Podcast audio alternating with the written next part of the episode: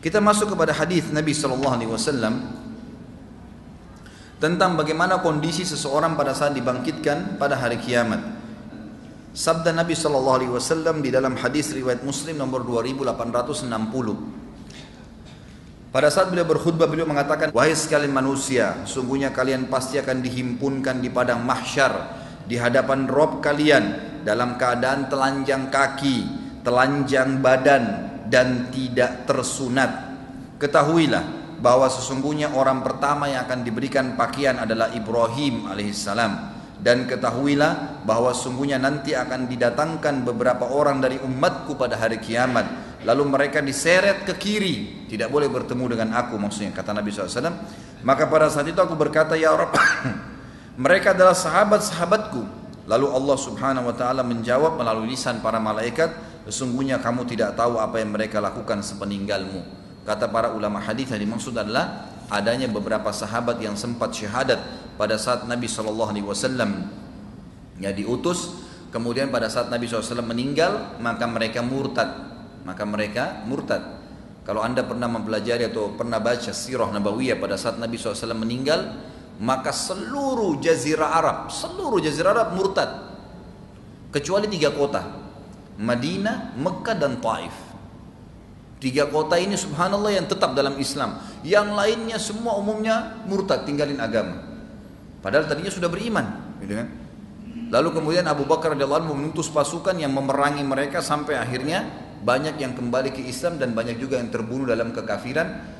Yang paling terkenal dua kisah Musailama al-Kadzab yang mengaku sebagai nabi juga dan ada Al-Aswadul Unsi Dua ini pemimpin suku di bawah mereka ada 100 ribu orang dan semuanya mengakui keduanya sebagai nabi, murtad dari agama Islam.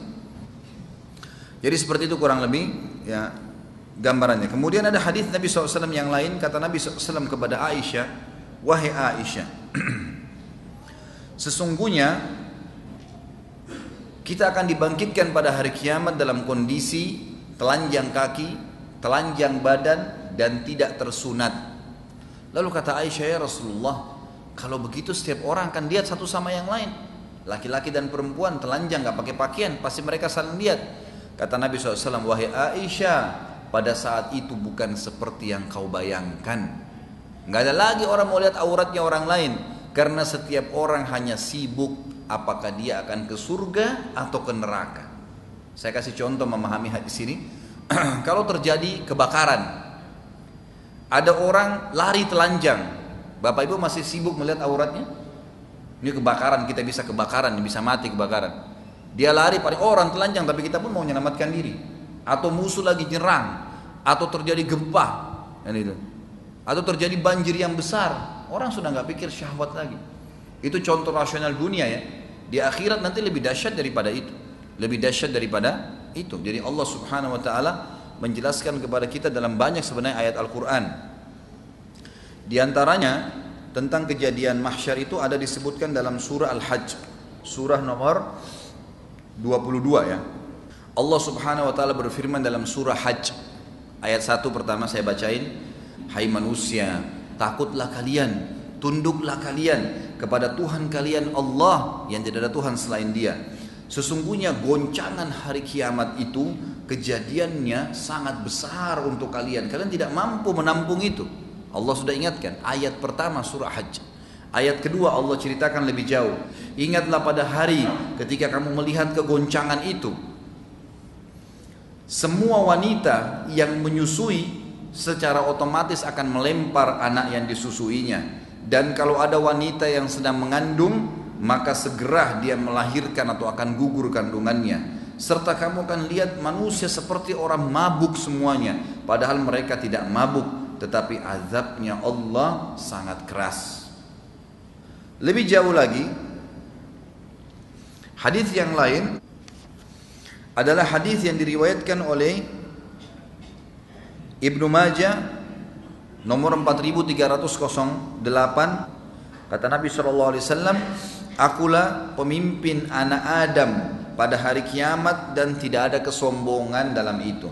Betul-betul memang Allah kasih kepada aku, kata Nabi SAW. Dan akulah termasuk orang yang paling pertama dibangkitkan dari bumi dan tidak ada kesombongan di situ. dan akulah orang yang pertama akan memberikan syafaat pertolongan dan orang yang pertama syafaatnya dikabulkan perkataan ini tidak diikuti dengan kesombongan begitu pula bendera alhamd pujian akan ada di tanganku pada hari kiamat dan itu juga tidak diikuti dengan kesombongan Hadis ini menjelaskan kepada kita tentang orang yang paling pertama dibangkitkan hari kiamat adalah Nabi Muhammad SAW dibelahkan bumi itu. Lalu kata Nabi SAW dalam hadis yang lain, hadis sahih riwayat ahli sunan. Nanti di mahsyar setiap orang akan dibangkitkan dalam keadaan ya mereka tenggelam dengan keringatnya sesuai dengan kadar dosanya. Ada yang tenggelam sampai di mata kakinya, ada yang tenggelam sampai di lututnya, ada yang tenggelam sampai di perutnya, ada yang tenggelam sampai di dadanya, ada yang tenggelam dengan keringatnya sendiri sampai Allah datang menghakimi mereka. Ini sebuah hadis menjelaskan tentang kondisi mahsyar. Pada saat itu dalam hadis Bukhari juga dijelaskan matahari akan mendekati kalian hanya sejarak sekian mil. Nggak disebutkan satu atau dua mil tapi sekian mil. Jadi sangat panas maka manusia semuanya berkeringat pada saat itu. Ini hadis yang menjelaskan tentang keadaan mahsyar. Lalu hadis yang lain riwayat Bukhari Muslim menjelaskan ada tujuh golongan yang selamat, tidak kena panas pada saat itu. Dan ini adalah orang-orang yang beriman saja. Yang pertama, kata Nabi SAW ada tujuh orang yang akan dinaungi oleh Allah, tidak ada naungan kecuali naungannya. Selamat dari panas pada saat itu adalah imam yang adil, pemimpin yang adil. Yang kedua adalah anak muda yang tumbuh dalam ketaatan Allah Subhanahu wa taala, beribadah kepada Allah. Makanya ini pentingnya mendidik anak-anak kita dalam keadaan saleh. Yang ketiga yang ketiga adalah orang yang saling mencintai karena Allah berpisah karena Allah. Yang keempat seorang laki-laki hati terikat dengan masjid. Yang kelima seseorang berinfak dengan tangan kanannya sampai tangan kirinya tidak tahu. Dan yang keenam seseorang yang dipanggil untuk berzina lalu dia meninggalkan perzinahan tersebut oleh pasangan yang kaya dan juga memiliki jabatan kecantikan atau kegagahan tapi dia menolaknya. Dan yang ketujuh, ya orang yang mengingat Allah sendirian kemudian dia ya dia menangis karena Allah Subhanahu wa taala. Inilah golongan yang tidak akan kena ya panasnya mahsyar pada saat itu. Pada saat itu kata Nabi sallallahu alaihi wasallam semua manusia akan kesusahan Kata Nabi SAW pada saat manusia sudah jenuh di mahsyar, mereka kepanasan semua, maka mereka mendatangi Adam alaihissalam. Lalu mereka berkata, wahai Adam, engkau ayah kami, engkau manusia pertama. Maka mintalah kepada Allah agar datang menghakimi kami, kami ke surga atau ke neraka. Lalu kata Adam, saya tidak berani. Hari ini Tuhanku murka, belum pernah murka sebelumnya seperti ini. Dan aku aku sendiri pernah berbuat salah, memakan buah khildi, walaupun aku sudah bertaubat kepada Allah. Nafsi-nafsi diriku sendiri, diriku sendiri. Coba pergi ke Idris, Nabi setelahnya. Wahai Idris, kaulah yang telah diberikan makam, tempat yang tinggi oleh Allah. Kamu Nabi yang kedua, dan, dan, dan seterusnya. Banyak kelebihan, lalu kemudian Idris berkata, saya tidak berani Tuhan, saya murka hari ini belum pernah murka sebelumnya seperti ini, maka selamatkan diriku diriku sendiri, diriku sendiri pergilah, coba pergi ke Nabi Nuh. Nuh terus mengatakan hal yang sama. Kemudian pergi ke Nabi-Nabi Hud, Saleh, Shu'aib, semua Nabi-Nabi semuanya nolak. Kata Nabi SAW, tentu ada dialog panjang di sini, tapi yang jelas mereka semua nolak. Terakhir Isa AS, Isa berkata, saya tidak berani, pergilah coba kepada Muhammad. Kata Nabi SAW, apakah kalian tahu nanti bagaimana orang hari kiamat tahu kedudukanku? Para sahabat mengatakan Allah dan Rasulnya lebih tahu. Kata Nabi SAW mereka akan mendatangiku setelah Isa. Lalu mereka mengatakan wahai Muhammad. Orang-orang semua pada dengar. Engkaulah Nabi terakhir. Engkaulah Nabi penutup. Engkaulah yang telah diangkat oleh Allah sebagai pemimpin anak Adam.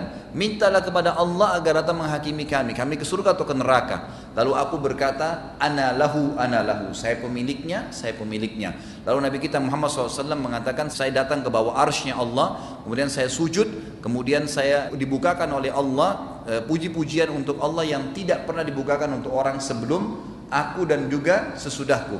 Lalu terdengar suara dari langit. Ya, kata Nabi SAW, Allah alam berapa lama saya sujud, lalu terdengar suara dari langit, dari arsnya Allah. Allah berfirman kepada Nabi SAW mengatakan, Wah Muhammad angkat kepalamu, berikan syafaat, maka kau akan ya diberikan syafaat. Maka pada saat itu Allah Subhanahu Wa Taala pun memberikan izin Nabi SAW, maka beliau memberikan dua syafaat pertolongan. Pertolongan pertama adalah semua manusia dihisap pada saat itu ke surga atau ke neraka dan yang kedua adalah belum memberikan syafaat pertolongan untuk umatnya ya sallallahu alaihi wasallam agar bisa diselamatkan dari api neraka.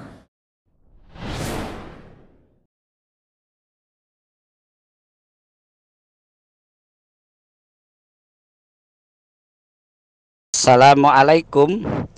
Untuk pemesanan paket umroh murah bisa menghubungi 0821 4196 0857 Kami ulangi sekali lagi untuk pemesanan paket umroh murah bisa menghubungi 0821 4196 0857 Sekali lagi 0821 4196 0857. Terima kasih.